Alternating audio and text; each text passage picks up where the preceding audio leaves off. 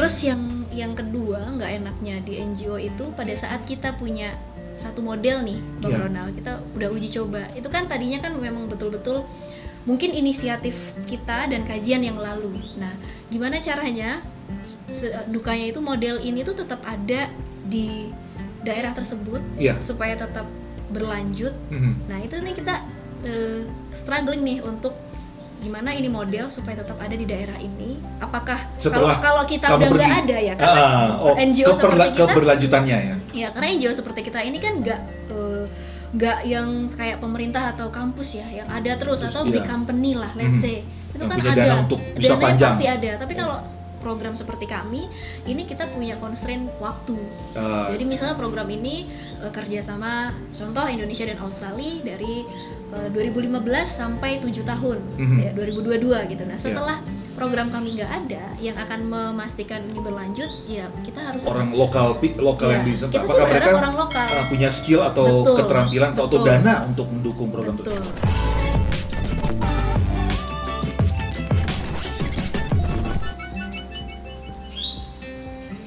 Halo, jumpa kembali dengan saya uh, Ronald Tuhatu dalam Leadership Toolbox Podcast.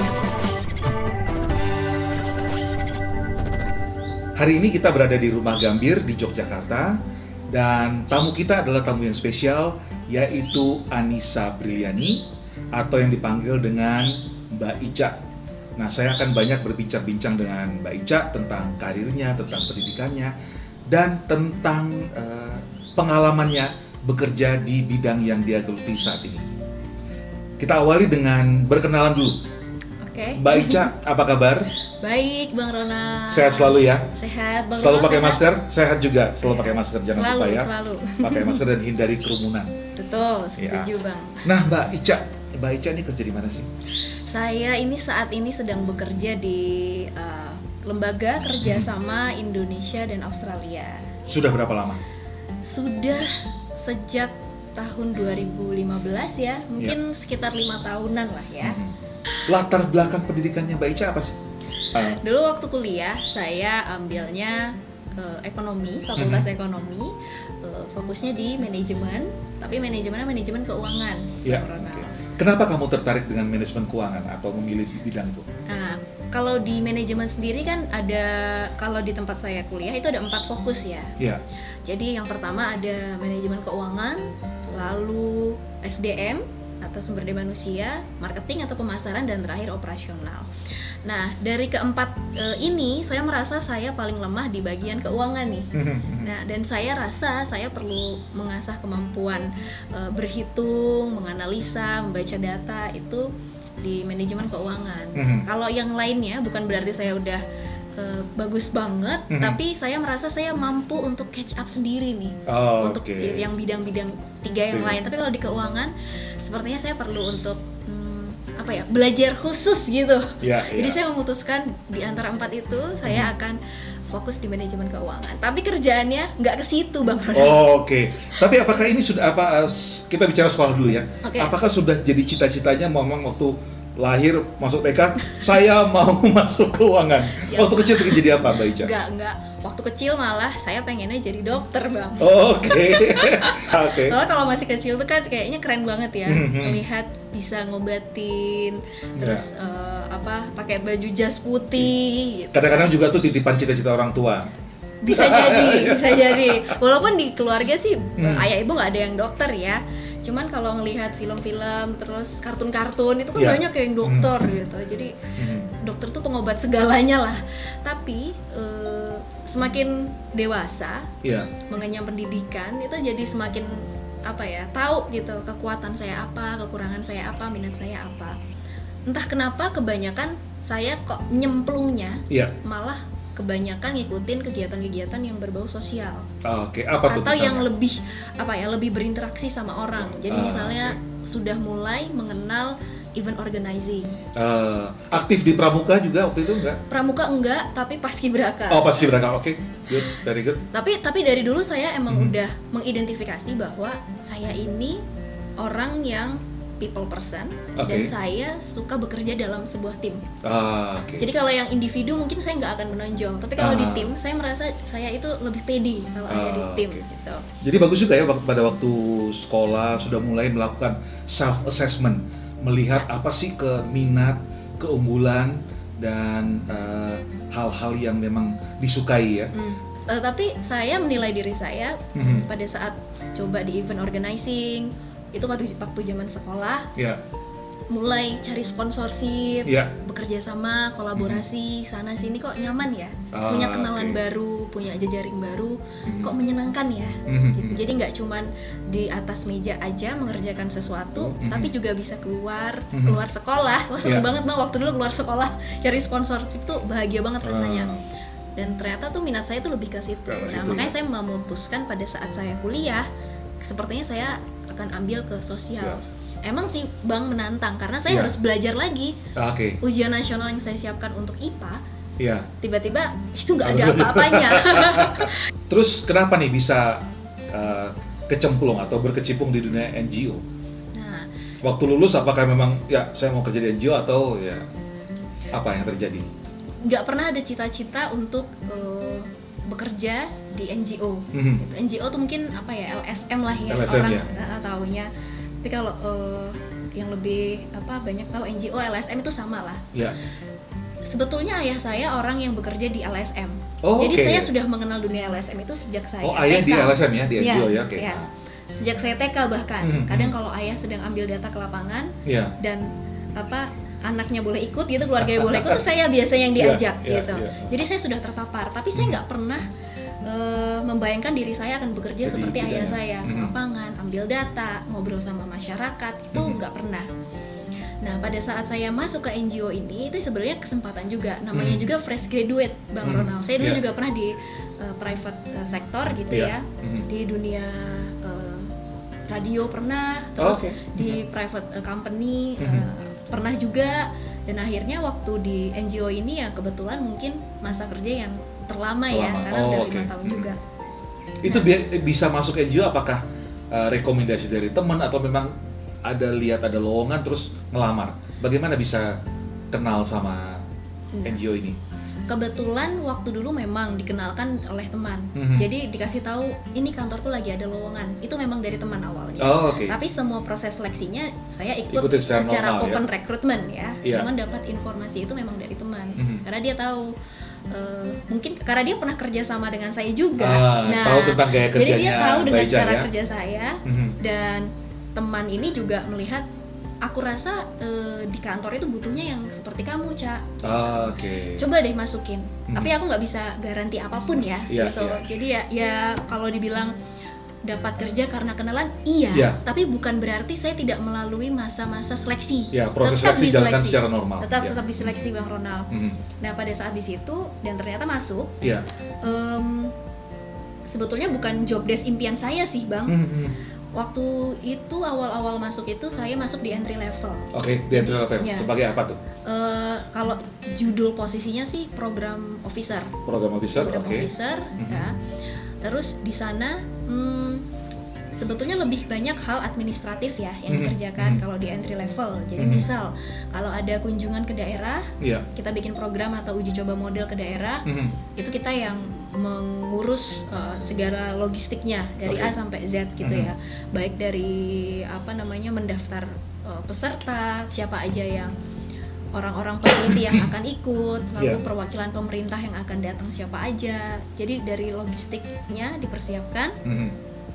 Terus tapi belum pegang konten ya waktu Iya. itu jadi Hmm. untuk materinya apa itu belum jadi benar-benar hanya administrasi logistik yang untuk menyiapkan itu kurang lebih saya lalui selama enam bulan atau satu semester Ah. nggak ada probation sih kalau di Oh, private oke. sector kan ada probation ya Iya, tiga bulan probation atau di tempat saya nggak ada probation Mhm. tapi kalau ada kesempatan atau posisi lain yang dibuka itu Oh, bisa melamar bisa internal kandidat bisa ya. ada internal Recruitment, ya. nah di situlah saya melihat nih peluang Mhm. oke saya sudah belajar nih di entry levelnya Mhm. dan saya juga eh, bekerja di NGO ini jujur ini dunia baru ya. Bang Ronald karena di kampus saya nggak pernah dikasih tahu bahwa ada industri ini Oh, Oke, nggak pernah dapat pemahaman sebelumnya pernah, ya. Meskipun pernah. orang tua sebenarnya, betul tapi meskipun saya pernah tidak melihat dalam hanya nah melihat kegiatan beberapa bagian dari Iya, kegiatannya ya, itu tersebut memori ya. saya SD SD Iya. dan TK Bang Mhm, Ronald mhm. saya ikut ayah ke lapangan jadi saya tahu tapi memori SMP SMA saya nggak ada yang namanya Iya. NGO Oke. nah pada saat di NGO itu emang harus banyak belajar dari senior ya Mhm, jadi mhm. harus banyak ngobrol Ah. atau kita cari tahu nih senior siapa yang masuk di industri yang sama seperti saya Oke. jadi saya ngobrol dengan mereka dan dia dapat insight bahwa kalau di dunia NGO itu kalau kamu mau eh, maju Hmm. karirnya itu kamu nggak bisa nunggu dipromosikan nggak ada yang namanya dipromosikan di NGO Ah, tidak seperti di perusahaan swasta yang betul terstruktur jenjang karir Iya, ya. betul. Mhm. jadi eh, pesannya adalah kalau ada lowongan baik itu internal atau di luar Iya. dan itu kamu rasa kamu mampu Hmm. dan kamu mau ya kamu ya kamu harus apply nggak ada yang namanya Hmm, dipromosikan atau diangkat oke, itu oke. tidak ada nggak Ah, ada oke. rumusnya kalau di NGO Jadi inisiatif dari sang individu itu sendiri sendiri Betul. itu sangat ini ya, sangat betul diperlukan. betul tapi enaknya kalau di NGO ini apa ya mungkin karena tidak terlalu hierarkis ya organisasinya jadi Ah. Egaliter kita ya. ya nggak terlalu egaliter jadi kita bisa mencari mentorship ke siapa pun Oke. orang yang kita percaya dan kenal Mhm, tentunya mhm. gitu nah di situlah saya eh, ada beberapa mentor yang juga ngasih tahu untuk kamu harus apply nih ini posisi bagus nih buat Hmm, kamu nah oke. setidaknya ada ini ya bang ada dukungan lah ada support Ah. system juga gitu walaupun nggak ada yang apa namanya strukturnya gitu ya tapi ada support system teman atau mentor yang ngasih tahu bahwa posisi ini coba Hmm. apa buat kamu masuk nih cak Ah. gitu atau kayaknya kamu mampu deh ke sini coba deh apply nah saya waktu itu Hmm. setelah enam bulan pertama saya di NGO saya coba apply untuk posisi yang lebih eh, pegang ke konten gitu ya Ah, Oke.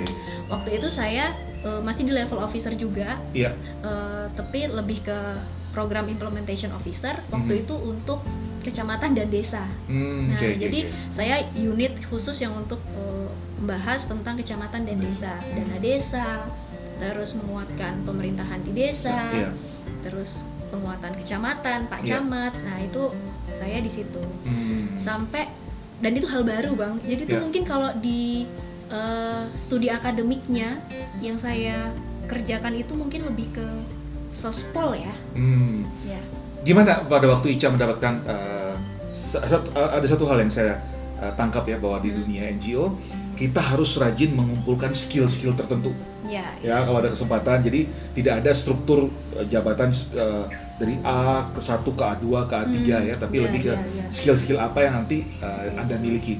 Nah, pada waktu Ica eh, menca- menduduki posisi yang lebih Hmm, mengurus sesuatu yang substansi, hmm. nah bagaimana cara Ica belajar? Ya, yang itu tadi sih yang saya sebutkan tadi seperti teman dan Mhm. mentorship itu sangat Mentorship membantu. ya sangat ini ya. Mentorship itu sangat membantu buat saya.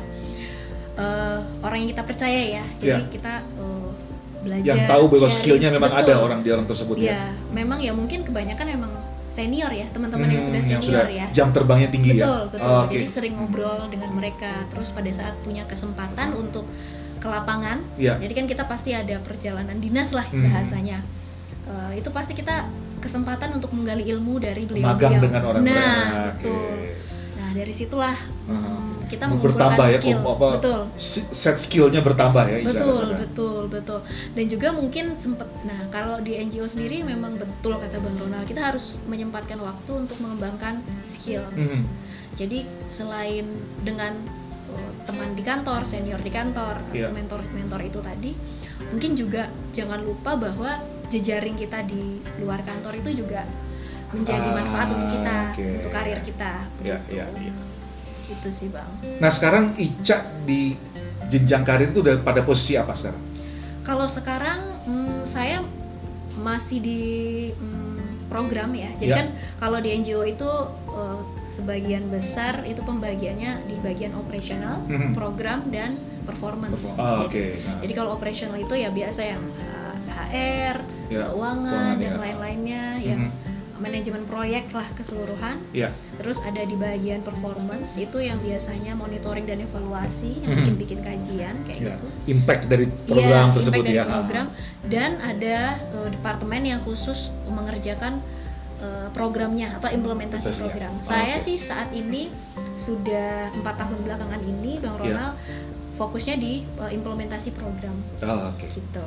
Jadi menguji model-model. Nah waktu Hmm. itu sempat bersama unit uh, kecamatan dan desa Iya. itu kurang lebih dua tahun uh, belajar dan bekerja di, Mhm. di waktu yang bersamaan ya Mhm. karena saya backgroundnya mungkin waktu itu memang background akademiknya uh, bukan di situ Iya. tapi learning by doing Ah, ya harus harus bisa apa ya harus bisa cepat gitu Mhm. bang jadi mungkin banyak baca-baca dokumen dari kantor ah, ngobrol atau sharing baik sama teman kantor atau sama pemerintah gitu. Ya. Nah kalau sekarang kalau sekarang saya lebih di unit uh, yang mengurusi tentang tra- transfer fiskal. oh. Gitu. Ada nyambung-nyambungnya dikit sih ini Ah, dengan- sekarang dengan sekolah dulu. Kalau ada orang tanya nih, critical skill apa yang kita perlukan untuk dapat sukses bekerja di NGO, di LSM atau di dunia seperti ini kan ada dunia perusahaan uh, yang for profit, ada organisasi pemerintahan ya.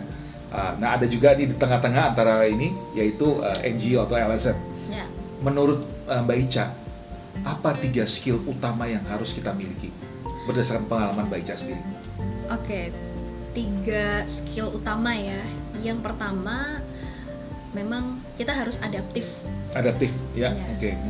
Karena eh, kalau yang namanya kerja di NGO itu kita kan pasti menguji coba banyak model-model ya. Ah, terutama oke, yang ya. eh, terutama orang yang berkecimpung di program Mhm, seperti mhm. saya karena kita pasti harus eh, melihat atau membaca kajian terdahulu Ya. terus diuji coba di suatu model Mhm. berhasil atau enggak Ah. kalau enggak harus di apa harus modifikasinya modifikasi apa belum tentu model itu bisa diterapkan 100% di, da- di daerah tertentu ya betul betul Hmm. itu sih bang Ronald yang pertama Adaptif. adaptif yang kedua mungkin lebih ke kreatif juga ya oke kreatif ah. Nah, itu tadi mungkin yang masuk ya. Nggak semua model, nggak semua resep itu, nggak semua resep penanggulangan kemiskinan ya di kabupaten satu itu hmm, bisa ber- diterapkan di diterapkan kabupaten. di kabupaten Ah, yang lainnya. meskipun sebelahnya ya Meskipun sebelahnya pasti Mhm. komoditasnya beda. iya ya karakteristik daerah karakteristik daerahnya beda, Hmm. keadaan politik daerahnya beda, Iya, itu iya. nggak bisa disamakan. Hmm. Jadi mungkin harus pinter-pinter berkreasi lah ya. Mungkin kalau kita nggak bisa approach dari Mhm. pemerintahnya mungkin di sana yang megang adalah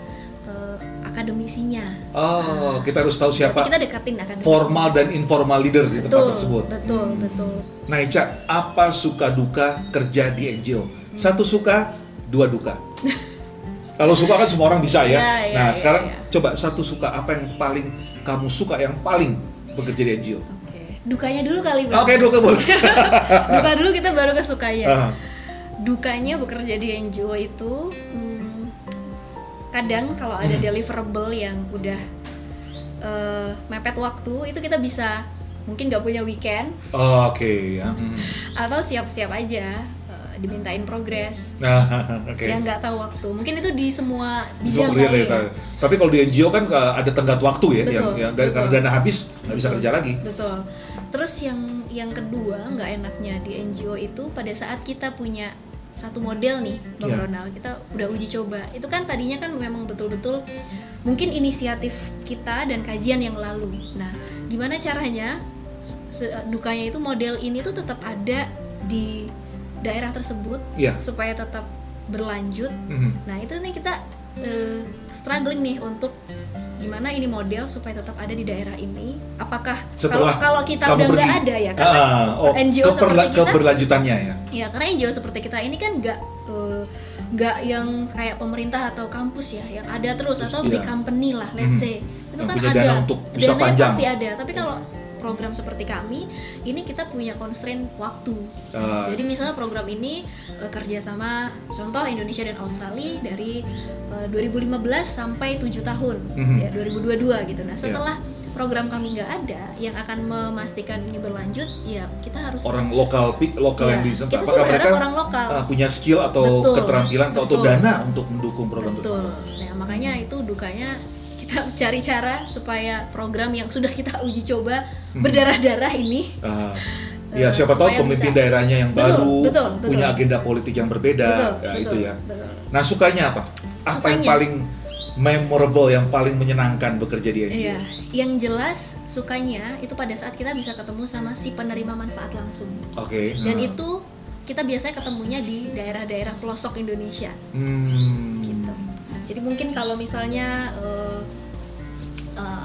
apa ya program yang sekarang saya kerjakan ini itu salah satu lokasinya ada di uh, Sum, uh, Sulawesi Selatan di Oke. Pangkajene Kepulauan. Jadi Oh. daerah-daerah Jadi kamu pergi tuh ke pulau kecil itu? Iya, waktu itu sempat sih, sem- sempat Oh. sampai ke pulau-pulau kecil itu dan sangat senang pada saat Hmm. si penerima manfaat langsung yaitu uh, masyarakat miskin dan rentan ya. Ya. Itu bisa kita temui, Hmm. bisa kita dengarkan langsung Hmm. kisahnya. Nah, Mhm. Menurut saya itu salah satu kebahagiaan di mana kita bisa merasakan langsung bagaimana program kita itu dirasakan sama si penerima Penerima manfaat. itu. Jadi Oh. bukan hanya ke pemerintah Wah, iya. gitu ya, tapi Bukan hanya dalam bentuk laporan, tapi Betul. secara nyata kamu melihat adanya uh, perbedaan masyarakat Betul. setelah ada intervensi dengan program betul, uh, betul. yang dijalankan menjadi lebih Iya. sejahtera. Dan tentunya kalau di kepulauan jalan-jalan dong, Bang. Oh ya, oke. Nah, Indonesia itu sukanya, ya. itu sukanya. Indonesia Oke. memang indah. Ya, ya. Baik, Mbak Ica, terima kasih banyak nih. Saya rasa uh, Mbak Ica telah banyak ber- ber- berbagi kepada kita dan ini akan sangat bermanfaat untuk Semoga. Anda nanti yang akan mau bekerja di NGO, uh, baik yang baru mau lulus kuliah atau yang mau ganti karir kerja di NGO atau orang tua yang punya anak yang punya cita-cita untuk kerja di NGO bisa mendapatkan gambaran apa sih uh, bidang kerja di NGO tersebut. Mbak Ica, terima kasih banyak. Terima kasih Sama-sama, banyak. Bang Ronald. Sehat selalu ya. Sehat selalu buat Bang Ronald. Ya, sama-sama. Nah, demikianlah pemirsa. Leadership Toolbox Podcast kali ini kita membahas tentang bagaimana dunia kerja di bidang NGO. Terima kasih atas perhatian Anda. Sampai jumpa lagi dalam episode berikutnya bersama saya Ronald Tuhatu Saya Anissa Briliani. dalam Leadership Toolbox Podcast.